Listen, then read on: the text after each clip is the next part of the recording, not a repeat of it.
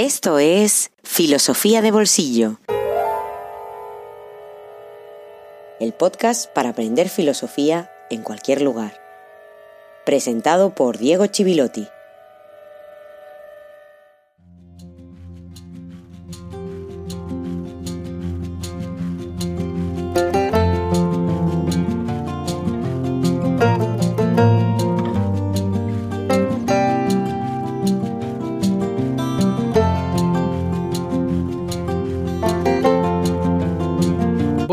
Y feliz jueves filosófico número 43.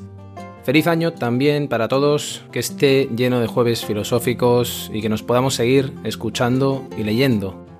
Un jueves filosófico que quiero dedicárselo a Miguel, que está apoyando Filosofía de Bolsillo en Patreon y está haciendo posible este y otros episodios y este proyecto que incluye también, te lo recuerdo, una página web donde puedes recuperar además de los episodios reseñas por escrito que voy incluyendo en esta sección que ya debes conocer, un libro en el bolsillo, y más información sobre el podcast Filosofía de Bolsillo.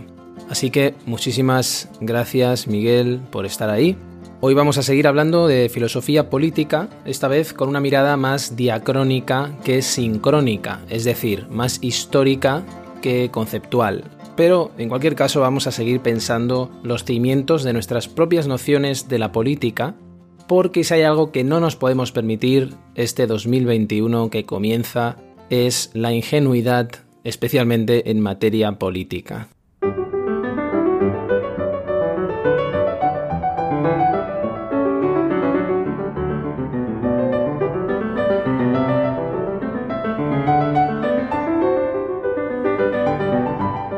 Hemos hablado en el último episodio de democracia, de su transformación y de las formas de salvaguardar las libertades dependiendo del tipo de sociedad del que habláramos, pero esto de la democracia no ha tenido muy buena acogida entre muchos filósofos. Lo que se entendía por democracia en la tradición no gustó a muchos, ni siquiera a Immanuel Kant, el gran filósofo de la Ilustración. Muchos de los pensadores la tachaban de tramposa por el hecho de ser una democracia formal.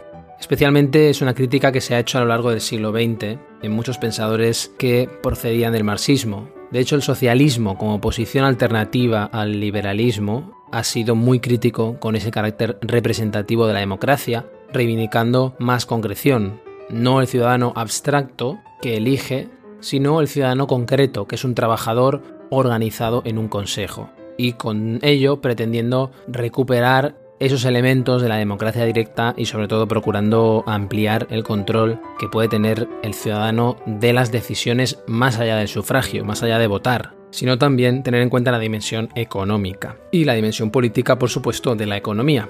Muchos filósofos han sido los que han acusado a la razón abstracta, esa razón moderna, que era la que legitimaba después regímenes que habían llegado al poder tras revoluciones, como ocurrió con las revoluciones americana, con la revolución francesa, regímenes que se convertían en despóticos, violentos, que incluso instauraban un reinado del terror.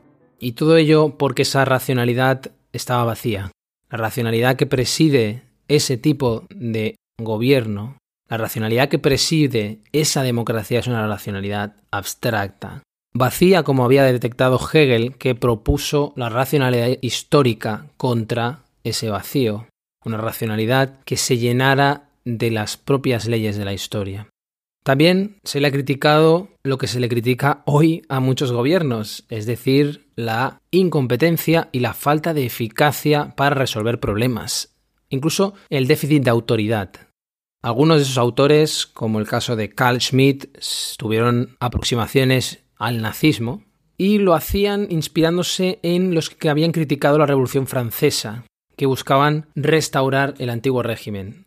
Es decir, por una parte tenemos a los marxistas que hablaban del progreso histórico de las leyes de la historia, inspirándose en Hegel, y por la otra parte, autores conservadores, reaccionarios, que piensan la historia en otros términos, en términos de tradición, es decir, autores que piensan desde un conservadurismo. Tanto marxistas como conservadores critican la democracia, y lo siguen haciendo hoy, por su formalismo, por ese carácter vacío e incluso incapaz de afrontar los problemas. Y por eso muchas veces se ponen en el mismo saco. Eso es algo que ha hecho mucho la tradición anglosajona. Se identifican como si fueran lo mismo a marxistas y a reaccionarios, y se les identifica con el totalitarismo por su crítica a la democracia. Sin embargo, hay diferencias, porque los marxistas han denunciado la vacuidad de la democracia desde la historia y los reaccionarios lo han hecho desde la naturaleza, una naturaleza permanente que no cambia en el ser humano, pensando además el Estado de forma organicista, casi como una entidad biológica. Por esa razón, aunque se sigan poniendo en el mismo saco, se trata de dos posturas opuestas e incluso incompatibles. La democracia ha pasado de ser un régimen político a ser un ideal ético que nunca se llega a materializar. La vida política actual está llena de moralistas que dan argumentos en favor no de la moral, sino de la política, olvidando de forma intencionada, además, que la política tiene que ver sobre todo con el poder.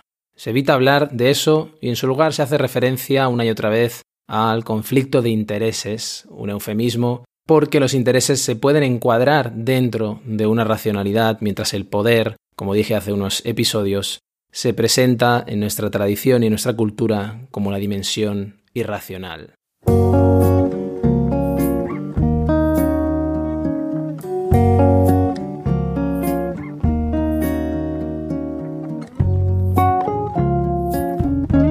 Un libro en el bolsillo.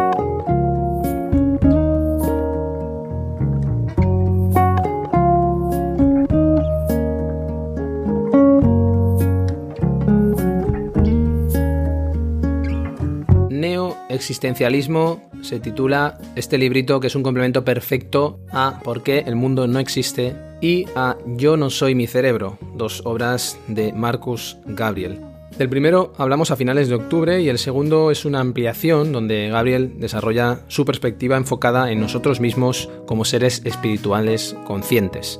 En este libro, publicado originalmente en inglés, Gabriel dialoga con voces críticas sobre su propuesta, desde el principio. Además lo hace, desde la introducción de Jocelyn McClure, una introducción útil para acotar el término neoexistencialismo que utiliza Gabriel para definir su postura, o como mínimo para valorar su riqueza y ambigüedad, puesto que McClure lo que hace es ampliar la referencia más inmediata al existencialismo, incluyendo otras influencias como las filosofías de la conciencia o de la subjetividad, el idealismo alemán, la fenomenología, la hermenéutica y todas las filosofías de la existencia, que ahora te pueden sonar un poco a chino, pero que en su momento podremos adentrarnos en ellas.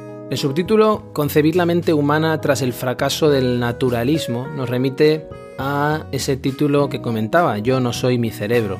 ¿Por qué esa preocupación por la mente y por el problema de la conciencia en Gabriel?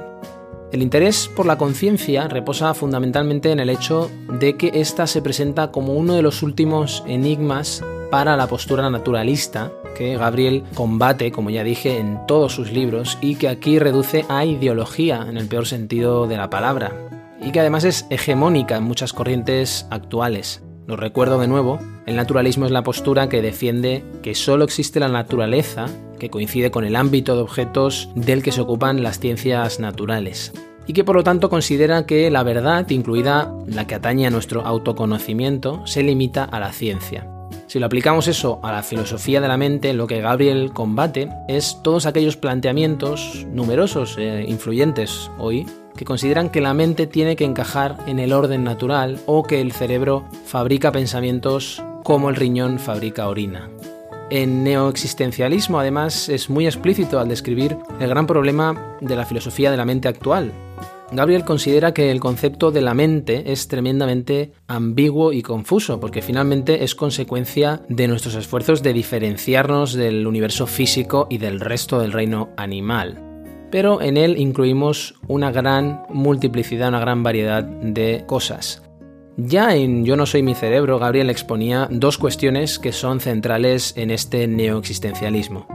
La primera, una aclaración respecto a su relación con el existencialismo, que es lo primero que nos viene a la cabeza, y que está basada en la imagen de la libertad de Jean-Paul Sartre y que tiene sus raíces además en una larguísima tradición desde la antigüedad hasta la filosofía contemporánea, pasando por la ilustración francesa o el idealismo alemán, como decía McClure en la introducción. La segunda, una reivindicación del concepto de espíritu, pero circunscrito técnicamente al Geist, el Geist alemán que no tiene un equivalente exacto en español, y un Geist que no se deja reducir a los fenómenos naturales, así como una reivindicación también de la filosofía del espíritu, que ha sido barrida y reducida solo al fenómeno de la conciencia. Uno se relaciona con el otro además, porque el Geist, además de ser una estructura explicativa de las acciones humanas, y del gran misterio de la acción humana es también la esfera de la libertad. En este libro, dividido en una introducción y cinco capítulos, solo dos están escritos por Gabriel, el primero donde sintetiza su postura, es además el más extenso, que se trata de una versión ampliada de un artículo que haya presentado como conferencia en varias universidades, y el último donde Gabriel va respondiendo una a una a todas las observaciones de los otros autores que escriben. McClure, como decía en la introducción, y en los capítulos 2, 3 y 4 lo hacen Charles Taylor, Jocelyn Benoist y Andrea Kern. Todas son perspectivas muy interesantes, pero por destacar una podríamos destacar la de Taylor, que obliga a Gabriel a refinar su postura y a distinguirla del existencialismo. Para resumir, neoexistencialismo lo que nos ofrece es un pensamiento exigente, riguroso y muy sugestivo que se robustece de la discusión actual en uno de los campos además más apasionantes de la filosofía contemporánea.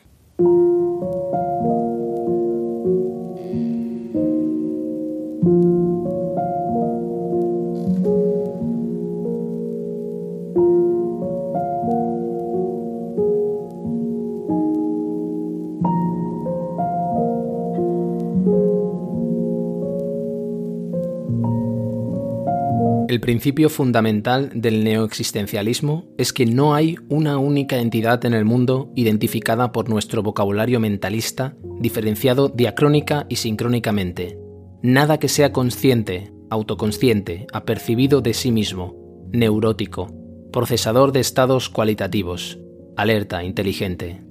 Lo que unifica nuestro vocabulario mentalista es la capacidad de generar elementos adicionales en la lista de descripciones de lo que representa no combinarse sin más con un mundo lleno de objetos inanimados gobernados por las leyes físicas, por un lado, y con animales impulsados por parámetros biológicos, por otro. Nuestro autorretrato como seres dotados de mente está preparado para ayudarnos a dar sentido al hecho de que no pertenecemos al ámbito de todo aquello que existe de forma anónima, no somos exactamente como piedras, ni tampoco como un escarabajo que se pasea por una piedra. Nuestra concepción de nosotros mismos, en tanto que seres dotados de mente, se ha ido forjando durante milenios de historia, dando por sentado que lo que nos distingue del resto de lo que existe, sea lo que sea, solo puede explicarse en términos mentalistas.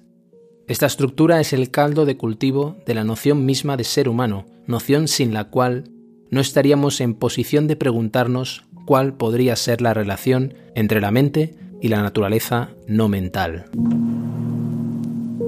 Marcus Gabriel Neoexistencialismo. Concebir la mente humana tras el fracaso del naturalismo. Editorial Pasado y Presente.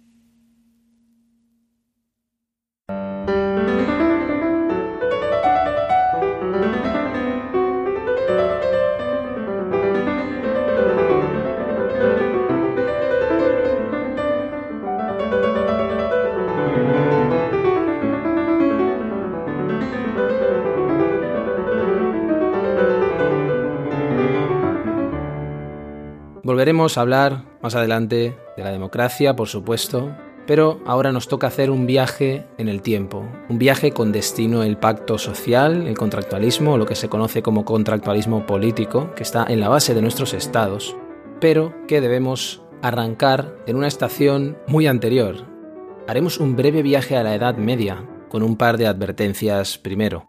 En primer lugar, hablamos de unos mil años cuando hablamos de la Edad Media de una forma ligera, y solo vamos a decir tres o cuatro cosas para tenerlas en cuenta y seguir avanzando. Y en segundo lugar, El contexto y el clima sociopolítico en el que se desarrolla el pensamiento medieval es muy diferente del nuestro. No entraremos ahora, pero, por supuesto, para estudiar en profundidad ideas o autores medievales hay que conocerlo también. Un proceso que va a culminar con Lutero como último eslabón de una larga cadena que procede con muchísimas ramas y muchísimas transformaciones de uno de los grandes pensadores del occidente medieval, el gran artífice de platonizar el cristianismo y cristianizar el platonismo, San Agustín o Agustín de Hipona. Agustín tiene una obra muy importante, casi inabarcable, que lo abarca prácticamente todo, el alma, Dios, el mundo, y en ese último aspecto tiene dos grandes obras, si contemplamos el mundo como gran tema. Por una parte, The Genesis ad Litteram, un comentario literal sobre el Génesis y la historia de la humanidad, y De Civitate Dei, la ciudad de Dios que continúa y culmina ese anterior con una filosofía de la historia donde encontramos ideas políticas. El detonante que le empujó a escribir esa ciudad de Dios en su vejez fue lo que sucedió la noche del 24 de agosto del año 410.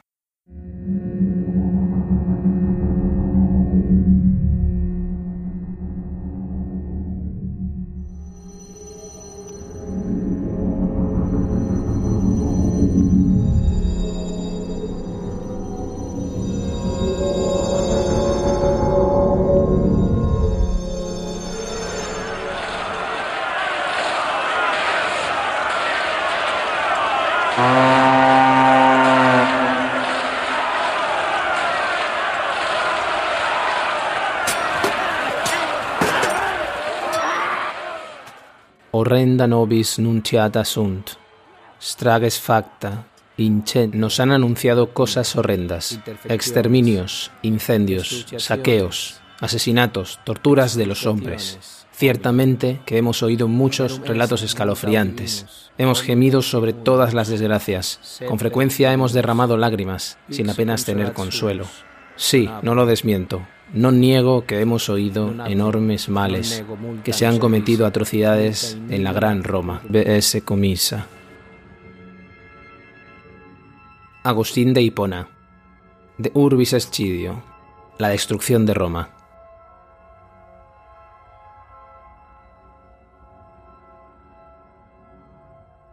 Durante tres días, el saqueo de Roma, que se creía eterna e invencible por parte del ejército de godos con el rey Alarico al frente, en una demostración de fuerza que tenía como origen estratégico una simple medida de presión frente al gobierno imperial y que era el tercero de una serie de asedios a la ciudad. Un momento en el que sucedía lo mismo que ahora, la culpa siempre es de los otros. Los paganos acusaban al cristianismo de la degradación de Roma, teniendo en cuenta que en la administración había cristianos ocupando cargos. Los cristianos acusaban a los paganos de seguir practicando los rituales paganos, y en el que los propios cristianos se preguntaban y le preguntaban a Agustín, como obispo de Hipona que era, cómo un Dios bondadoso podía permitir tanto sufrimiento, podía permitir la muerte de inocentes o la violación de vírgenes incluso según algunos autores. La respuesta a todo eso es el libro de Agustín. Como decíamos, todo pensamiento político es una respuesta a una situación y está influido por ella. De hecho, Agustín murió en el 430, más tarde, durante el asedio de Genserico y los vándalos que van a volver a asolar Roma en el 455.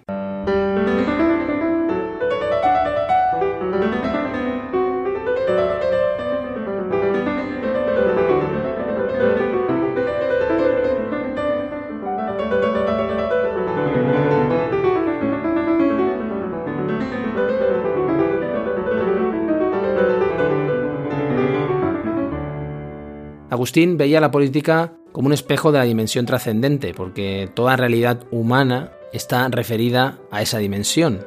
El dualismo platónico que ya hemos tratado en este podcast, entre cuerpo y alma, materia y espíritu, articula todo el pensamiento político de Agustín y va a tener gran influencia en la Edad Media. De hecho, es él quien culminó la síntesis entre cristianismo, por vía de San Pablo sobre todo, y helenismo, por vía de Plotino y los neoplatónicos. A partir de eso, Agustín distingue entre dos civitates, dos ciudades, que son realidades místicas, una que vive según Dios y otra según los hombres. Como ese bien que ofrece Dios a los seres humanos y que solo lo posee el que abraza la fe, no lo poseen de manera individual cada uno, sino en la unión de todos los seres humanos, que como pueblo tienen en común su amor a Dios, hay dos ciudades. Dos ciudades que no son históricas, sino que se distinguen en la propia conciencia y tras la reflexión. Una temporal, donde los humanos se unen para asegurarse bienes que necesitan para la vida terrenal y alcanzan la paz a través de un orden justo, y una espiritual, formada por ese gran pueblo más allá de las diferencias entre los países y las ciudades temporales, la unión de todos los cristianos por su amor al mismo Dios. Por eso, en Agustín está esas dos innovaciones que introduce el cristianismo. El ejercicio del poder como ejercicio de una voluntad que da fuerza ejecutiva a las leyes y no la deliberación, y la legitimación del poder por su origen divino. Todo eso estará en su obra, Poder, Ley y Razón del Poder, y todo se explica en base a esas dos dimensiones ontológicas y dos ciudades.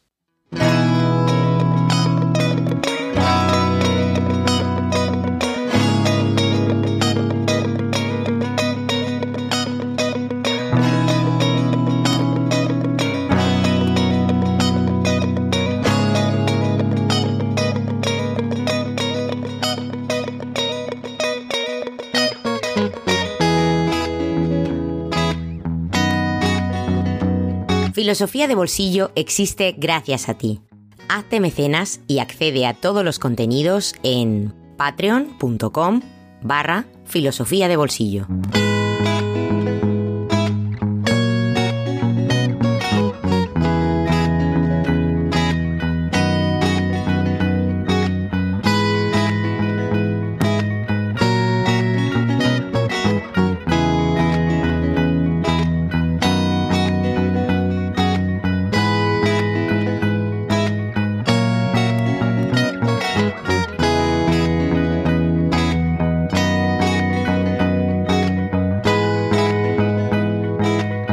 Ha sido un paso fugaz, un viaje muy fugaz, muy breve a Edad Media, pero esta visión panorámica de Agustín, del pensamiento político de San Agustín o Agustín de Hipona, nos va a servir para enriquecer un poco más nuestras nociones sobre el desarrollo de esos conceptos políticos que se van transformando a lo largo de la historia y cómo la Edad Media presenta algunas innovaciones respecto a la antigüedad, muchas más que no tratamos o que hemos tratado muy por encima, y cómo lo que nos interesa, la modernidad, va a introducir otras muchas.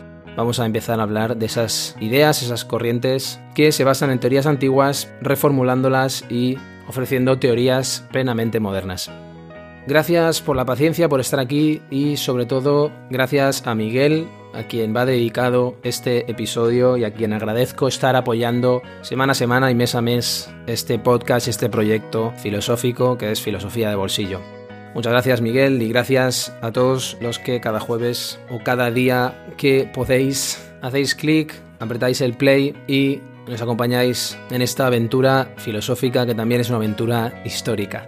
Nos vemos y nos escuchamos como siempre el próximo episodio aquí en Filosofía de Bolsillo. Hasta pronto.